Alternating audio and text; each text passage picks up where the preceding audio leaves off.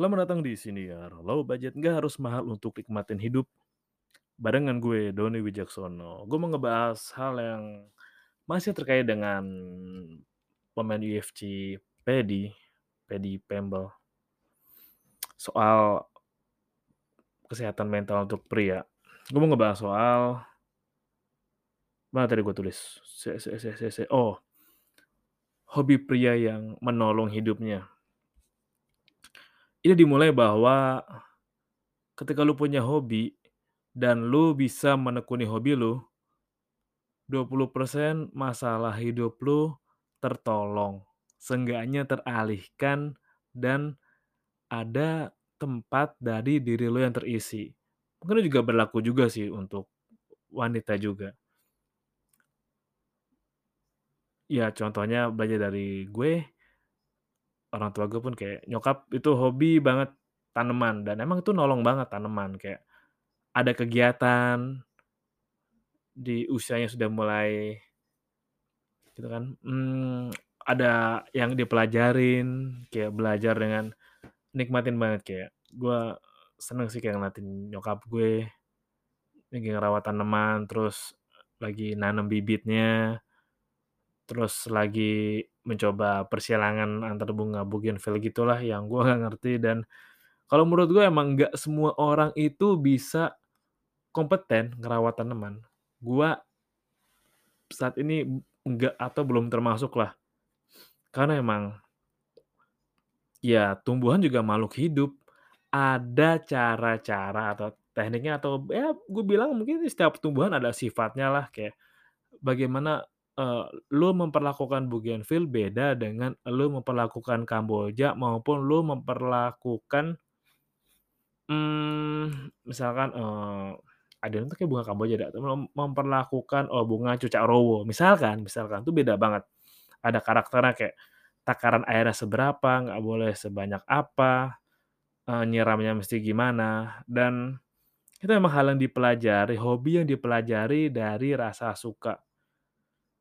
Ya, lu mesti tahu lah, karena kalau orang nggak punya hobi itu, gue nggak tahu sih apa yang dicari. Gue juga pernah bahas deh, awal-awal banget. Kalau lu nggak punya hobi, lu pasti akan merasa berat, kayak apa yang lu obrolin monoton. Mungkin lu akan ya baca banyak banyak banyak apa, seenggaknya kalau lu suka baca banyak hal, berarti kan lu punya hobi baca kan? Kalau misalnya lu ya nggak punya hobi apa-apa, lu senang main HP doang, rebahan, senang medsosan, buka medsos gue bilang buka bukan hobi, karena lu menikmati konten, bukan menghasilkan konten. Pun juga menghasilkan konten bukan dengan yang hanya foto, terus hanya dengan foto selfie atau yang bikin video-video joget-joget biasa, itu me menurut gue belum masuk konten karena belum menciptakan nilai di luar nilai entertainment. Ya menurut gue nilai ketika lu membuat konten di sosial media adalah nih, lu memberikan informasi atau pengalaman atau pengetahuan lu punya, untuk seenggaknya ada di luar sana, ada orang yang terbantu karena video atau sesuatu yang lu buat di media sosial. Itu menurut gue sih. Jadi kalau hanya sebatas ya sering-sering foto, sering-sering pargoy-pargoy mungkin atau sering-sering joget-joget gitu, kayak menurut gue belum lah, itu hanya lu sebagai pengguna aja media sosial. Dan emang ngebantu banget. Kayak gua kalau gua ambil dengan contoh dari gua sendiri, gua tertolong banget, gua seneng Gundam, gua seneng mainan. Kalau dulu kan gue seneng koleksi, beli beli beli, tapi kalau gua sekarang seneng aja ngelihat cara crafting-nya, cara proses pembuatannya, belajarnya, menciptakan seninya. Itu emang perlu waktu, ketelatenan, kesabaran, proses. Perlu alat-alatnya yang lebih khusus lah untuk menciptakan ke situ. Hasilnya memuaskan dan menyenangkan. Karena emang sesuatu yang berkaitan dengan seni menurut gue seru banget prosesnya dan ada suatu hal yang unik, menarik di setiap prosesnya. Itu bersyukur lu ketika punya hobi dan banyak juga kan malah hobi yang malah malah menjadi sumber pemasukan tambahan. Itu emang salah satu impian yang dirindukan. Lu bisa dibayar dari melakukan apa yang lu suka. Makanya Kalau lu tahu udah tahu apa yang lu suka di awal dan lu bisa melakukannya dengan baik, selain lu senang, itu juga bisa mendatangkan uang. Ya walaupun jangan tujuan utamanya uang juga, tapi lu melakukannya karena tujuannya lu suka dan ingin menjadi yang terbaik atau ingin bisa melakukannya dengan baik. Ya kayak misalkan, kayak gue bikin siniar, belajar pelan-pelan, atau misalkan bikin mangkok dari tanah liat mungkin, atau misalkan belajar memahat kayu, bisa jadi kan, atau belajar membuat racikan parfum yang bagus, bisa jadi kan. Nah hobi yang nolong orang untuk bisa tetap waras di dunia yang makin lama makin banyak distraksi, makin chaos. Di tempat di mana orang-orang makin banyak kehilangan kewarasannya. Jadi pas siniar ini dibuat lagi rame soal berita Pak Sambo, rame soal petugas Alfamart dan ibu-ibu pencuri coklat. Itu rame banget rame banget. Rame juga soal Pertalite yang bakal naik. Jadi saat ini dibuat Pertalite belum naik sih setahu gue, tadi gue lihat masih normal lah. Belum lagi juga harga mie instan yang bakal naik.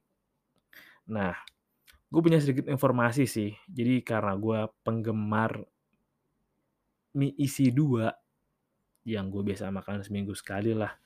Biasa kan kalau gue beli dulu 3.500 tuh isinya banyak banget kan, sampai gue habis makan tuh oleng gitu.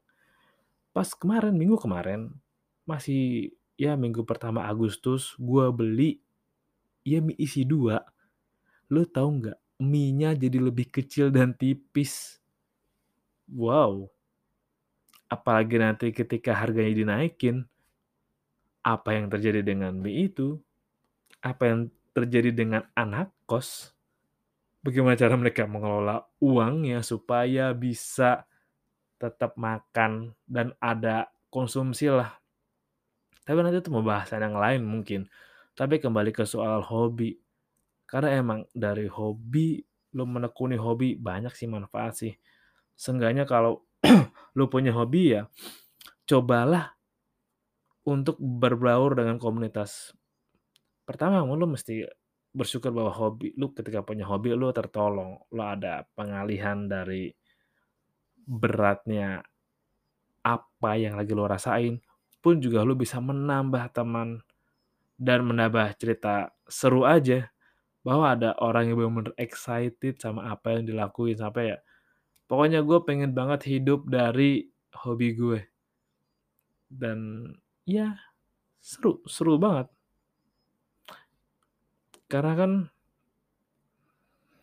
ya ketika gue suka bilang bahwa ketika lu semakin bertambah usia, akan semakin banyak hal yang pelan-pelan lu belajar untuk berkompromi, menerima, dan ya udahlah, saat ini gue cuma bisa menjalankan dengan baik, belum bisa merubahnya. Paling hanya bertahan sambil pelan-pelan berusaha membuat itu berubah. Dan kembali lagi. Kalau orang sudah punya hobi, seakan-akan itu kayak, mmm, gua punya hal atau sesuatu yang lebih bernilai yang bisa gua lakuin selain rutinitas gua sekarang. Karena kebanyakan kan, eee, ini kadang gue juga suka iseng nanya sih kayak, siapa sih lo di luar pekerjaan atau aktivitas yang lo lakuin? Kan masih banyak yang bingung mau jawab apa jawab apa kan. Tapi ya ketika ya ini kalau menurut gue ya, kalau menurut gue ketika jawab, "Oh saya seorang filateli," gitu. Atau, "Oh saya seorang, mmm, kolektor mobil," gitu kan. Jadi, apa yang pengen diingat dalam benak orang, dalam benak lo dan nilai jual lo adalah lo seorang kolektor hobi. Siapa lo? Lo adalah kolektor hobi, bukan pekerjaan lo apa, terus rutinitas lo kayak gimana, enggak, lo ingin dikenal sebagai itu dan itu hal yang sangat baik dan menyenangkan. Karena emang ketika lu ditanyakan misalnya, "Lu siapa?" Kalau misalnya lu jawab rutinitas lu, "Ah, saya pedagang bubur." "Oke, pedagang bubur yang gimana?" Gitu kayak, eee, eee, ya udah, tapi kalau misal atau, eee, "Siapa lu?" Eee, "Saya, mmm, staf finance." "Staf finance? Oh, oke banyak, oke. Staf finance apa?" Gitu, terus heeh heeh, ya agak bingung gitu loh.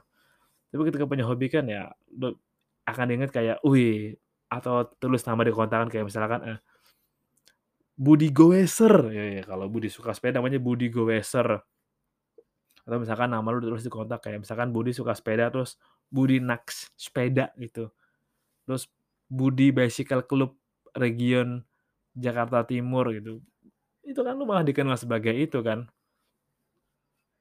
Meskipun emang untuk hobi juga lu mesti investasi, tapi menurut gua itu emang worth it, sama kayak kemarin gua buat episode, eee, mimpi itu harus dibiayai, pun juga begitu hobi. Itu ha harus ya menurut gua harus elu biayai karena rasa senang itu kan sementara, itu kan kayak, "Ah, gua seneng nih," tapi kan bisa juga 30 menit, 1 jam lagi, ya jadi biasa lagi. Dan ya ketika lu mau menambahkan berinvestasi untuk men-support apa yang lu lakuin, hobi lu gitu, misalkan tadinya lu misalkan lu seneng deh bikin podcast, terus tadi lu pakai mic HP biasa, lu beli mic yang untuk ditaruh di meja gitulah, terus pelan-pelan update lagi mic yang buat di ditempel di meja gitu yang bisa ditarik kanan kiri mundur, update lagi mic yang harganya mahal banget pun dengan mixer-nya. Makin lama dari yang lu rekam yang pingin intonasi suara lu kedengeran jelas, tadinya belum pertama terus udah ganti mic, intonasi mulai jelas, kedengaran kelemahannya di mana, mulai perbaikin lagi, suara lu kemudian upgrade lagi, nah suara lu mulai jelas, cara penyampaian lu enak, dan ketika lu jadi podcast lu punya peralatan yang bagus, lu bisa denger suara lu di telinga lu, suara lu sendiri di kuping lu tuh dengan baik, nggak dengar sember, nggak dengar putus-putus. Itu emang akan bikin lu terus terus terus bertambah kesenangan lu dan membuat lu tetap sehat. Karena emang orang itu harus punya kegiatan di luar rutinitas yang dia lakuin kayak biasa. Kayak misalkan kayak oke, misalkan rutinitas gua misalkan seorang guru, ya apa sih, "Ah, capek ngajar, udahlah kita nggak bisa dari pagi sampai sore capek ngajar nih." Apa muridnya lagi susah dibilangin atau materinya lagi berat, ya udahlah, cara ngilangin mumetnya, capeknya, lu pakai hobi lu, misalnya lu hobi karaoke, ya lu karaoke aja, karaoke. Baru kalau misalnya udah senang, lu suka dengan karaoke, lu pelan-pelan coba rekam suara lu kayak apa tuh yang nyanyi bareng itu, gua lupa namanya apa, Semula ya, gitu-gitulah, atau lu rekaman suara lu, lu upload suara lu di YouTube, karena lu senang aja dan lu bisa menilai suara lu dari waktu ke waktu, apakah semakin bertambah baik atau semakin enggak, dan itu bisa jadi malah ada orang yang ingin lu menjadi penyanyi atau ngisi lagu di band mereka atau di acara mereka, bisa jadi kan. Dan itu akan menjadi kesenangan yang menyenangkan banget lah, lu bisa dibayar dan lu bahkan bisa hidup dari hobi yang lu lakuin. Selain juga emang hobi nyelamatin akal sehat lu biar tetap waras, juga hobi sebagai tempat lu untuk menghasilkan uang tambahan. Kebayang, serunya sih. Karena kan emang orang juga udah keburu capek duluan sih dan enggak sempet untuk gua sukanya ngapain ya, kayak, ah, gua berangkat gelap, pulang udah gelap, nyampe rumah ya udahlah gua ma kayak mandi, makan, main HP, main HP, scroll scroll scroll scroll, update-update tipis-tipis hari ini di kerjaan gimana atau di usaha gimana, ya udah. Terus nggak lama tidur, terus gitu lagi. Nah, ini gua juga baru denger sih dari podcast-nya Om Ded, bahwa siapa kita itu ditentukan dari apa yang kita lakukan di kala kita senggang, dan siapa bilang kita punya 24 jam.